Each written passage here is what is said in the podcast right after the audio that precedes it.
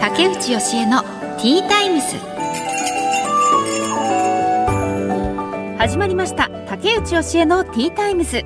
毎回大手企業からベンチャー企業まで経営者の方企業を代表する方をゲストにお招きして仕事へのこだわり時代を生き抜くヒントなどお話を伺います。パーソナリティは私竹内義恵が務めさせていただきます。さて今回のゲストお一人目は株式会社ラフマインド代表取締役柴田翔太郎さん。ホームページの制作などをされている会社だそうです。そしてお二人目は株式会社浜松建設代表取締役浜松和夫さん。こちらは建設業をメインに幅広く手掛けられている会社ということですね。どんなお話が聞けるんでしょうか。この後たっぷりとお届けします。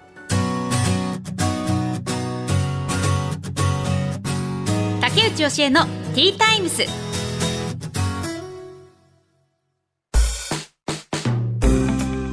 さてここからは企業の代表の方をお招きしてお話を伺います。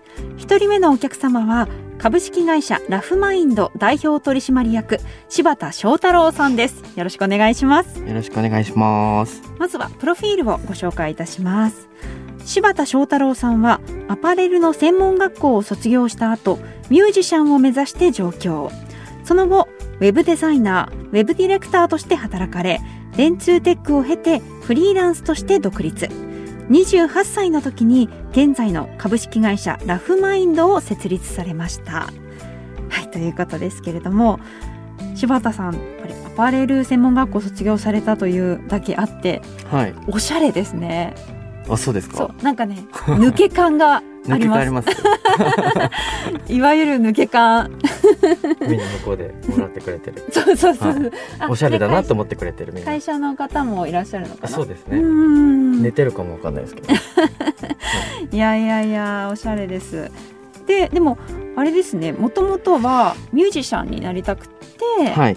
上京ってどどちらから上京されたんですか？北海道から北上海道から京してきたんですけどなんか昔から趣味でギターとか弾いててこうなんか歌詞とか作曲とかするのなんか後輩とかと一緒にやってて、うん。面白いなって思って安易な気持ちで上京したんですけど、半年で挫折して帰りました。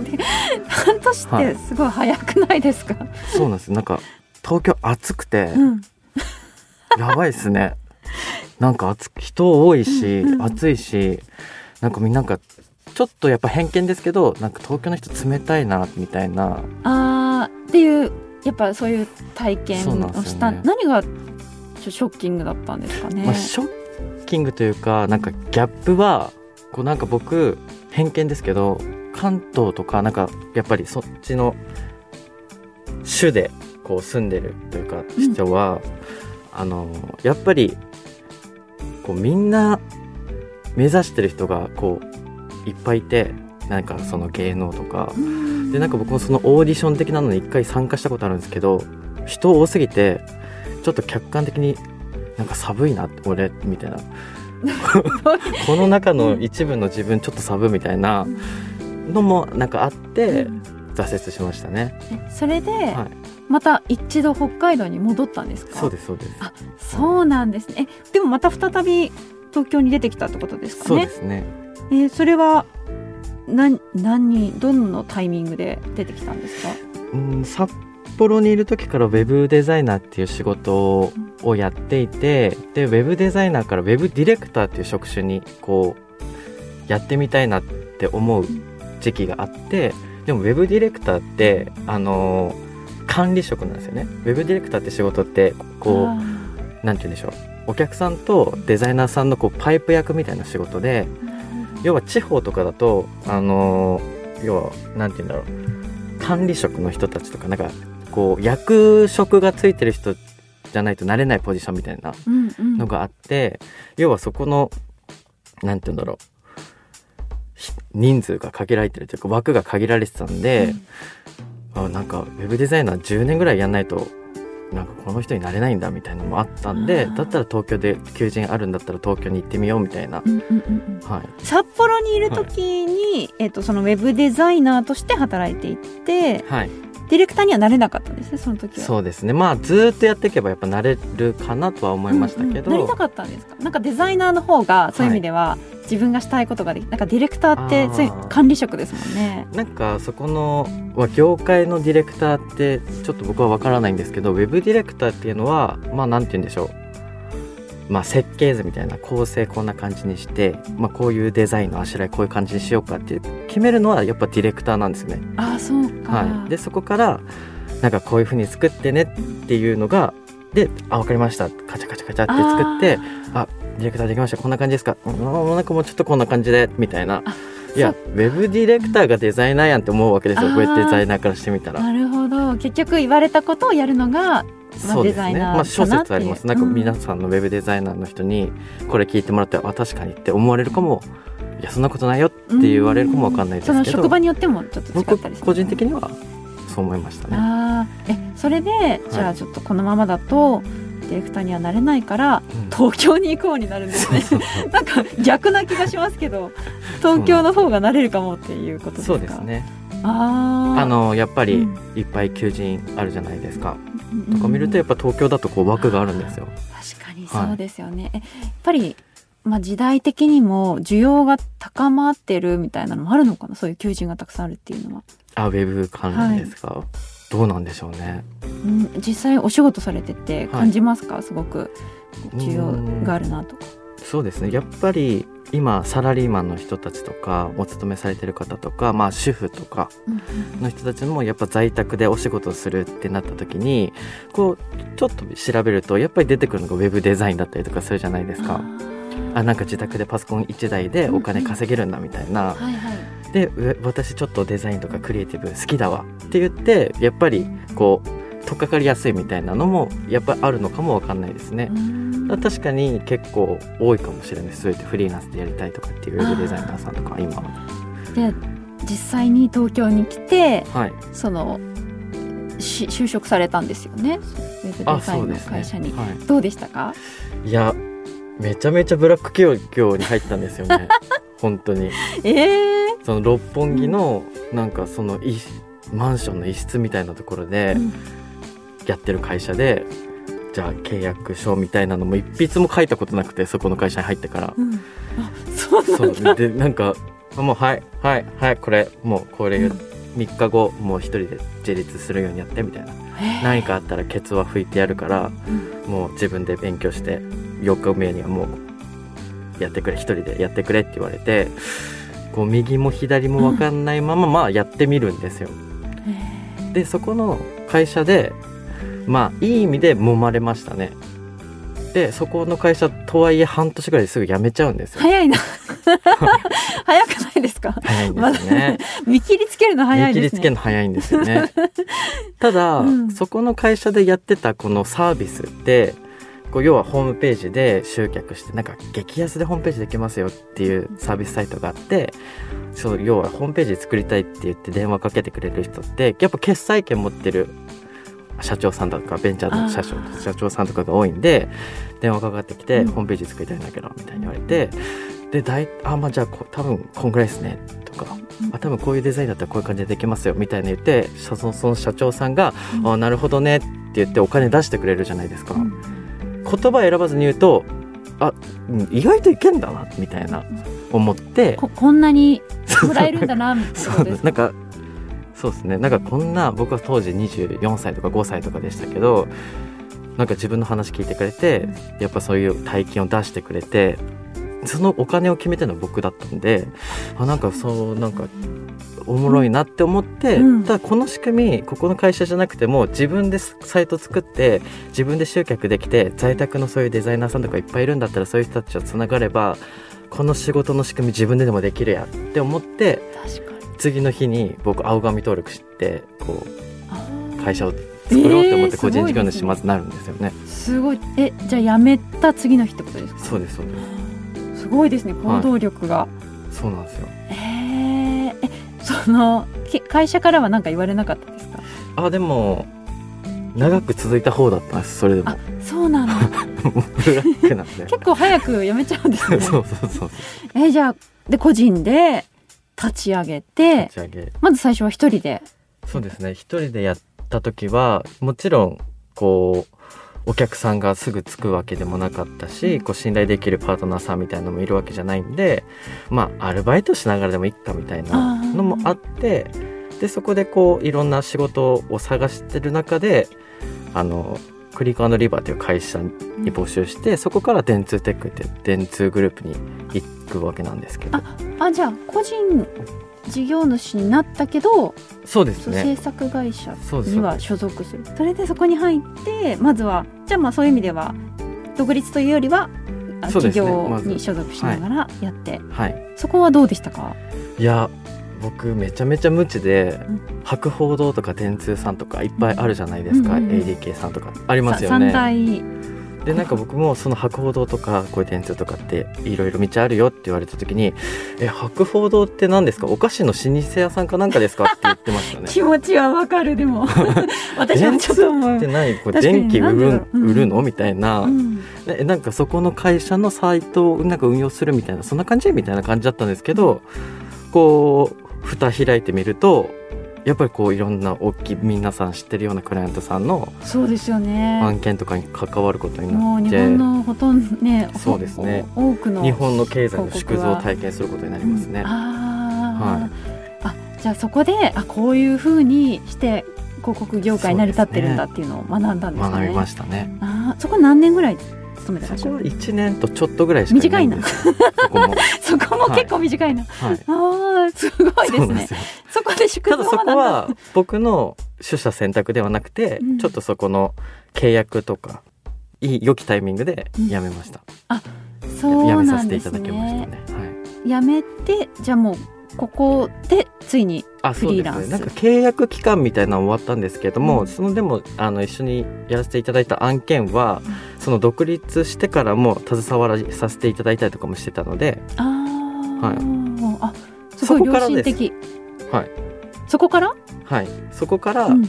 その要は代理店さんの案件を引き継ぎながら個人本当にもう一人で独立また始めてすごい良かったですね。じゃあそのそうやって引き継ぎながら次自分が独立できるようはな感じ、まあいい会社ですよね。そのあ本当にさせてくれて。ね、はい、ありがとうございます。ね。えでそこでえ引き継ぎながらラフマインドをはい。設立したってことですか？そうですね。そこから個人事業主としてやっててでやっぱり僕もその代理店とかでお勤めさせていただいてる時にまあ並行してやっぱりお客さん探したりとか、うん。あこの人優秀なウェブデザイナーさんだなと思ったらちょっとヘッドハンティングしてみたりとか。っおーすごい。ていうのはまあ並行してやってたんですよね。でそこからうん。なんか良きタイミングで独立させてもらって、案件も一緒にやらせてもらいながらもじゃあこっちでスタッフさんとかもまあこう準備ができてたと。もう案件ウェルカムの状態にはしてしていてごいですね。そこから1年2年でこう個人事業主で最初やってたんですけどそこからまあ規模大きくなってきたねって思って、まあ、会社にせざるを得んくなったって感じです。へえ規模大きくなってきたっていうのは結構顧客も増えてきたね量が増えてきたり評判も良かったね、評判めっちゃいいですね。あはい。そうなんです。どどういう、はね何が強みだと思いますか？そのラフマインドの、そうですね。やっぱりデザイン力というか、うん見せ方みたいな、うんうん。うん、あなんかこうホームページこうスマホとかでスクロールして見てて、うん。あなんかこんな感じで動くんだとか確かに本当ラフマインドさんのホームページ拝見させてもらったんですけど すごいかっこいいですありねがとうございます。ちょっとこう動く感じっていうのもとかアニメメーション的なのが、うんうんうん。アニメーションとかも自社で作ったりもしてるんですか？そういうそれぞれなんかこう得意分野うんがある人たちが所属してるのかななんて思ったんですそんなけど感じです。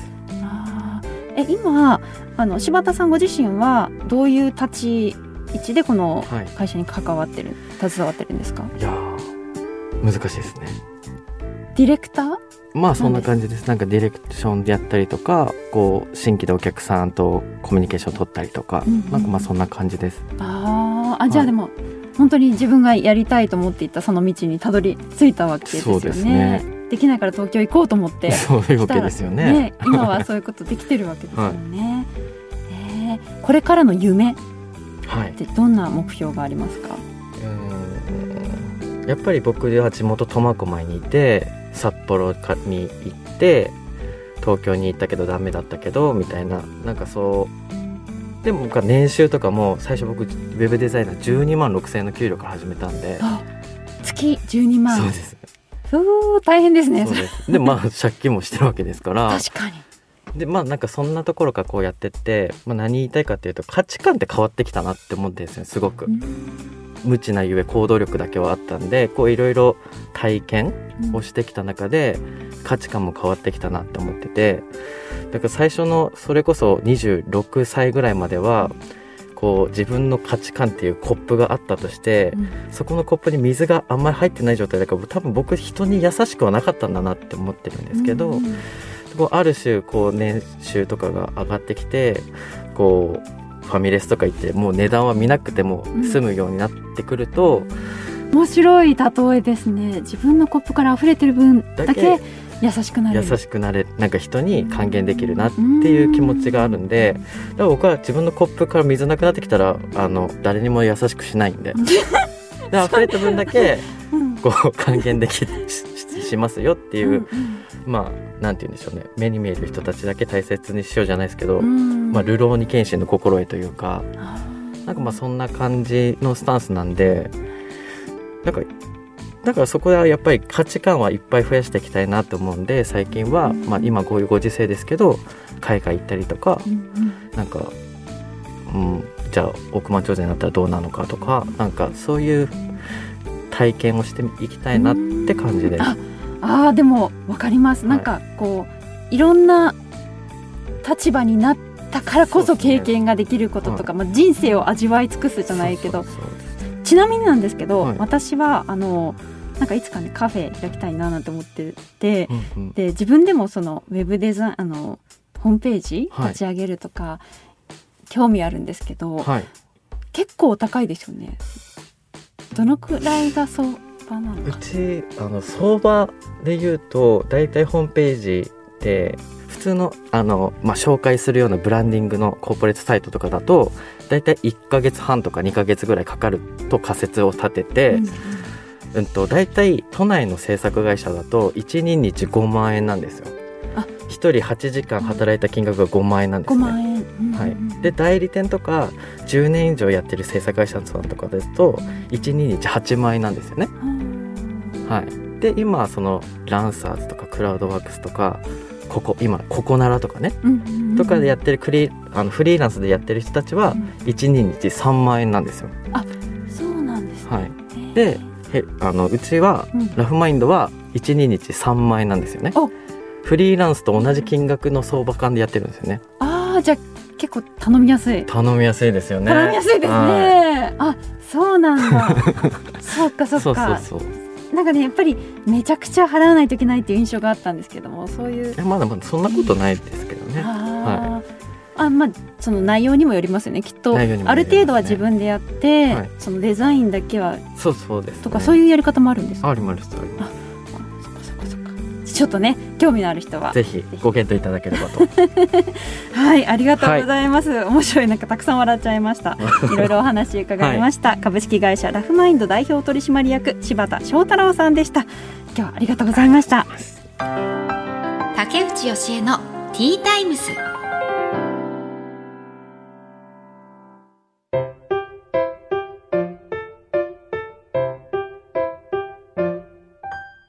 次のゲストをお迎えする前に本日の一品をご紹介します。ティータイムにおすすめの一品を紹介しているんですが今回はパティスリーレレレの竹炭バームクーヘンです。竹炭バームクーヘンってえー、あのこれお取り寄せ人気ナンバーワンだそうです。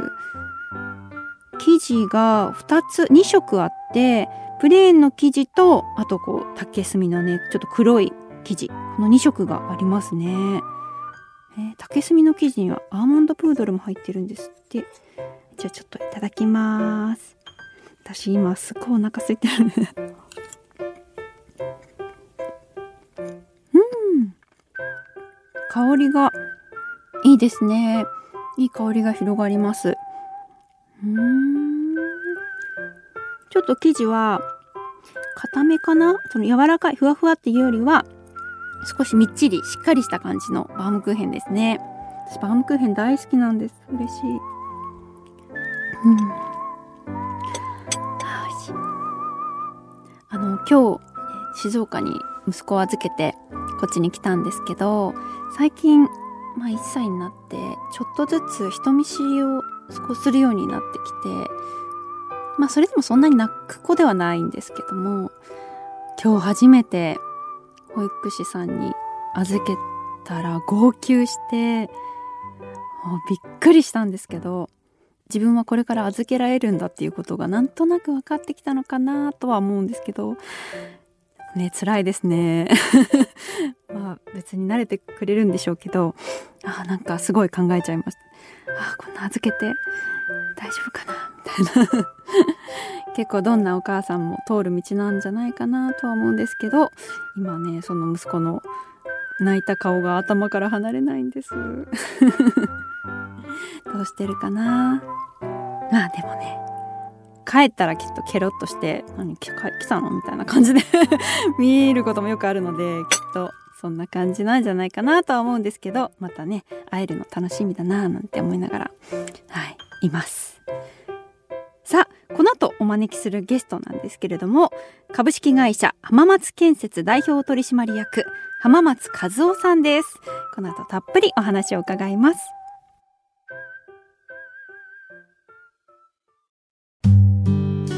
さて本日2人目のお客様は株式会社浜松建設代表取締役浜松和夫さんです。よろしくお願いいたします。よろしくお願いします。まずはプロフィールを紹介させていただきます、はい浜松和夫さんは1999年株式会社浜松建設の社長に就任。長崎県諫早市の本社近隣にカフェや雑貨店アトリエなどと一体化したエリア風の森を運営し自然の中にある暮らしを求めてがテーマの家づくりを展開されています。はい、ということで今日は長崎県からいらっしゃったんですか？そうなんですよ。長崎が来たんですよ。ははるはるばる。はるばる来ました。ありがとうございます、長崎の諫早市っていうのはどんなところなんですか？そうですね。あのまあ空港からですね約30分ぐらいのところなんですけどちょうどあの長崎県自体考えると諫早がだいたい中心ぐらいになるんですよ。そうなんですね、はい、そこからだったらもういろんなところに行けるんで、はいはい。もう諫早に置いたんですけどね。あはい。アクセスがいいところなんですね。そうですそうです。はい。うん。でもともとは、えーお父様が材木店をはい。営まれていて、はい。そこから今は建設を主にされてるってことです大ね体親が材木屋だったんですけど、はい。なんかこう材木を木を売ってるだけじゃ面白くなかったんで。あの1時間離れたこのねあの本当島原の方なんですけど、はい。会社は諫早で、ね、1時間離れたあのところであの材木屋や建築屋をしてバレないかなと思ったらもうすぐバレて。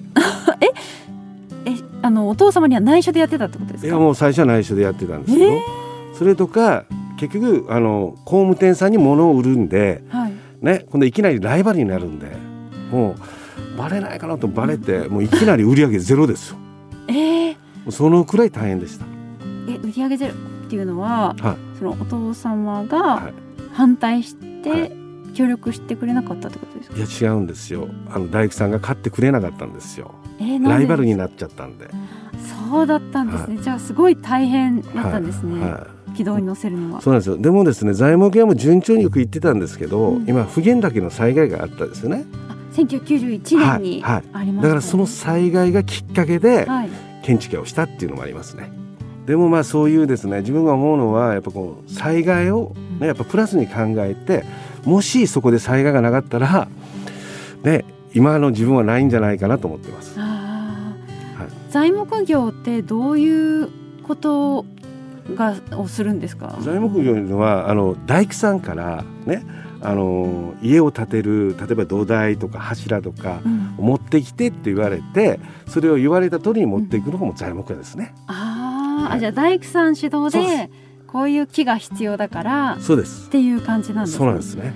あーでそれを後継いだ後に建設業に行こうって思ったんですか？それともその前から？継いだ後です。あ継いだ材後木屋を継いだ後に材木屋あの建築の方に行ったんですね。へえ一気に方向転換しようって、そうです。全く違いますよね多分。材木を売るっていうのとそうですね。建物を作るっていう知識がそもそも、それは勉強ってされたんですか？いやもう我流ですよ。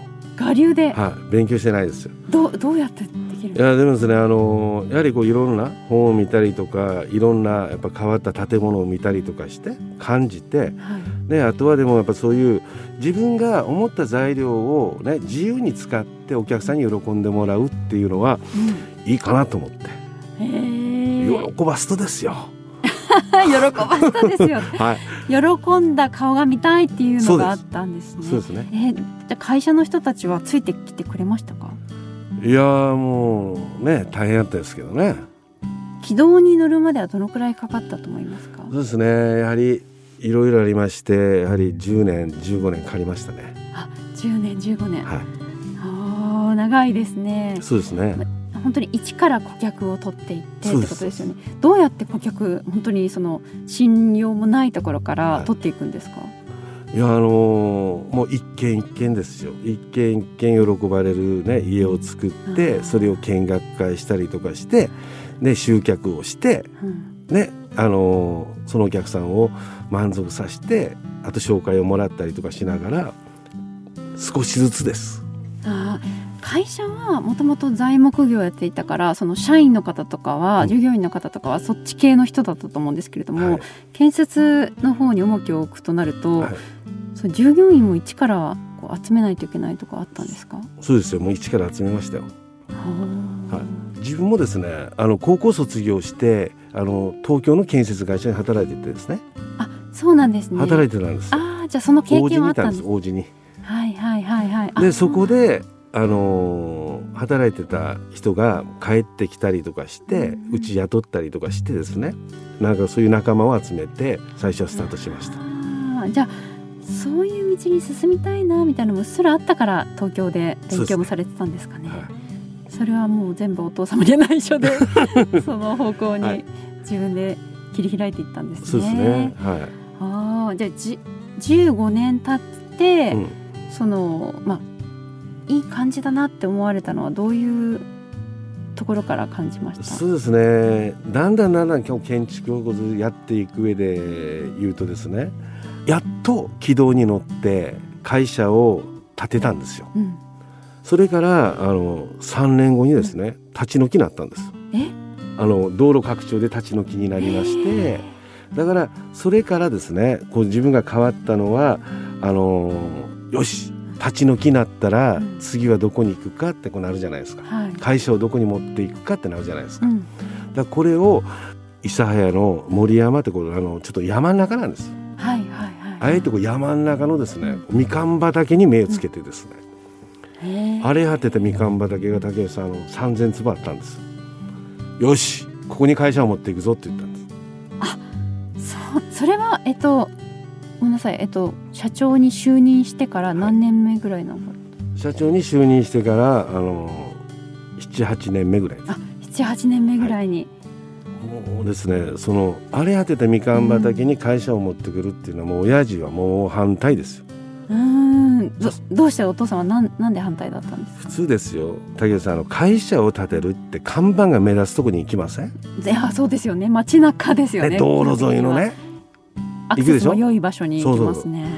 で自分はあえて会社には看板は上げないとかね。うん、ねあの森の中に作るっていう発想でやったんです。なんでそっちに行ったんですか？ねねなんでかっていうのはあの建設会社誰も遊びは来ないっていうこともあるんですけど、あの道路沿いでですよ。サボっとったらバルですら。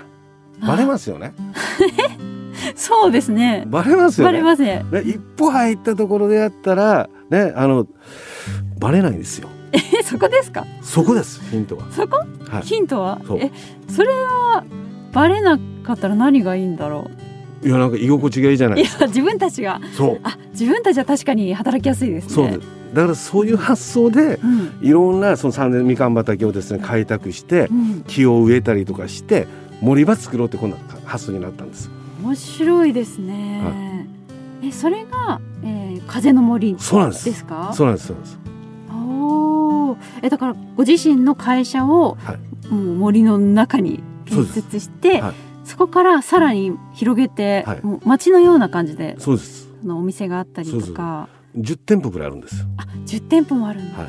えーじゃあその諫早の人たちが遊びに来られるような、はい。まあ、その空間にしてるんですねそれも考えた上での、一応ですね。うん。でもう一つは例えばこう自分建設会社でしょ？建設会社で誰も遊び来ないんですね。うん。だからあ、ね、おお客さんが来てですよ、ね、例えば知り合いが来てちょっとお茶飲み行きましょうかってうちのカフェにとかっこよくないですか？それはかっこいいですじゃあカフェ作っちゃおうか確かに確かに。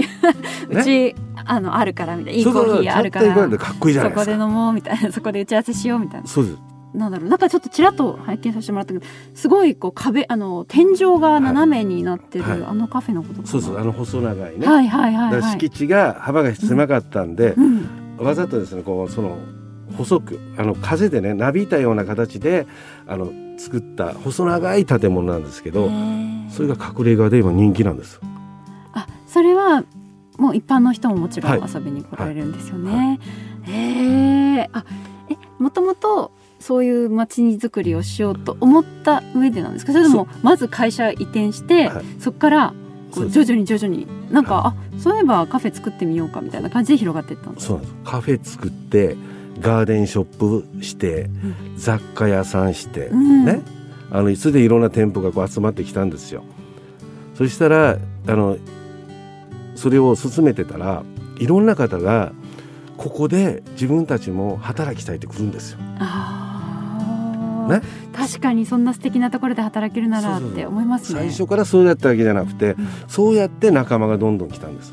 あーじゃあ従業員の方は最初は何人ぐらいで？あのですね、そ最初はその頃は15人ぐらいやったあんですけど、15人ぐらいはい、もう全部社員に内緒ですから。一切言わなくて作っちゃったんです。面白いですねちょっとこうあのなんだろう危なっかしい社長ですよね。社員からするとどうなることやらです。い。やいやもう社員に言ったら方向性定まらないんで、うんうん。好きなことはもうまっすぐ行くっていう発想なんです。へえ面白い。本当にでも好きなんだなっていうのが伝わってくるというか夢が溢れてますね。そうですね。でもまあまあいろんなやっぱこうチャレンジすることはうん。いいことかなと思うし、うちがですねあの一番だから建設会社がなんかこうカフェバーやってるよとかってもう20年ぐらい前からやってるんですけど、全国から多い時は会社訪問が200社ぐらい来たんですよ。1年間に。えー会社訪問が？それはどういう人が訪問同業者が。同業者がああねだからみんなも街ことやってるづくりやろうと。ぞってはい、すごい。やっぱり画期的なんですね、はい、でもそんなにいろいろやりたいことがあってさらにこれからこういうことに取り組んでいきたいみたいな夢はあるんですか？あのですね今最近やってるのがあの自分建設会社なんですけど築6年のねモデルハウスがあったんですよ。はいはい、会社の前にね。うん、なんかあのそこにまた変えたいなと思ってうん。最近はですねそのモデルハウスを壊したんですよはい。でそこにホテルを作るって言って風の宿りって。ね。そこも380坪の土地に一組限定のおしゃれなホテルを作ったんですこれですこれねこれね。風これめちゃくちゃおしゃれ、はい。本当にかなり広いホテルですよね、はい。で木のこの木の柱はい。の感じとかもすごく見てるだけでリラックスできて、はでちょっと焚き火みたいなスペースもあるのかな？あるんですよ。これが一組限定なんですか？一組しか入れない。一組しか入れないどういうことですか？一組でいいんですよ。結構一組にとってもプレッシャーなぐらいなはすごい すごい立派なホテルですけい、ど、はい、えーなんで一組なんですか？週いやなんかこういろいろ何組も入れるより一組の人が、ね、やっぱ楽しんでもらえるゆっくり時間を過ごすっていうことに、ね、もう着眼を置いて作ったんですね。だってそういう意味では収入にはちょっとたくさん人入れた方がお客さん入れた方がいいですもんね。いいんですよ。もうそれはもう後の祭りですよ。もうやっちゃったんでしょうがないですね。ね。後の祭りってどういうことですか？大丈夫ですか？赤字赤字じゃないですか？大丈夫。まあそういうなんかこうおもてなしをねやっぱりできるような会社になりたいなっていうことで、すごいですホねテルやってるんですよどんどんこうも今度はもっと大きなホテルを作るとかそういうことを考えてらっしゃったりいやまた考えてるんですよ実は。あ実はですねあのー今度あの大分の下にですね天ヶ瀬温泉って今災害で大変だったんですけど、はい。そこの山あいのところにですねあの古民家をを買いましてはいはい。築147年のもう旧家のいい古民家を買ってそこに蔵があったんですだそこにですねあのまたあのホテルとあ。あのワーケーションとかシェアオフィスとかっていうので今これ工事中なんです。そう今まさに取り組んでるところ、はいえそのホテルをえー、と解体して、はい。新しいホテルを作るってことですか？それは楽しみですね。えちなみに私もあのいつかマイホーム作れたらなんなんて思うんですけど、そういう方も、はいその一戸建てっていうのもお願いできたりするんですか？浜松建設に。いやいやもう一戸建て得意分野ですよ。あ得意分野。あそういうのもやってらっしゃる、大体住宅がメインなんです。あどちらかというと住宅が本業。住宅がメインなんです。それで、はでもホテルとか。ホテルとかいろいろやってるんですけど、あの街とかはい。ろいろ。い、だからもう社長何やってんのっていつも言われてます。はい。いや素敵です。すごく楽しそうで。はい。いいですね。その道に自らこう足を、まあ、切り開いていって正解でしたよね、きっと。そうですね。はうんすごく楽しそうで羨ましいぐらいいです。いやいやもう、うん。であのちょっと時間が来てしまったようなので、はいはい。はい楽しい話をはい。していただきました、ありがとうございました、株式会社浜松建設代表取締役浜松和夫さんにお話を伺いました。ありがとうございました。ありがとうございました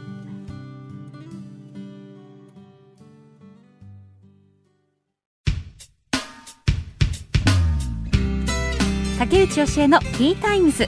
そろそろお別れの時間となりました、えーまずお一人目が株式会社ラフマインド代表取締役柴田翔太郎さんでした。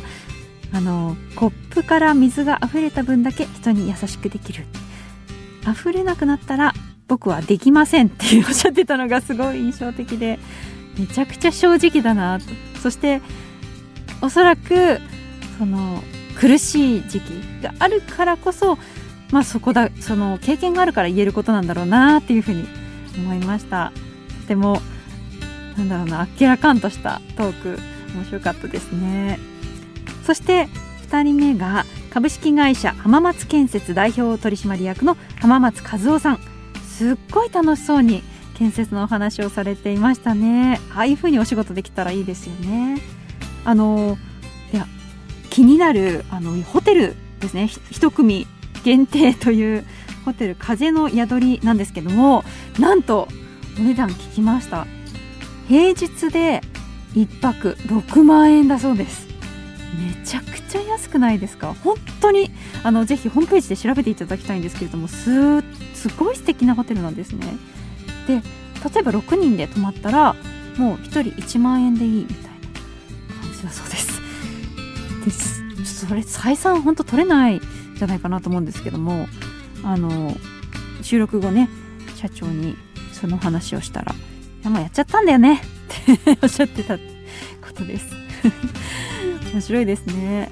でもきっとねあの一般住宅を手掛けられてそっちがメインだということなんで、まあこっちはねこのホテル業とかは社長の遊び心なんかも結構あるのかななんて思いました。興味のある方は調べてみてください。ということで竹内教えのティータイムズお時間となりました。お相手は竹内教えでした。また次回お会いしましょう。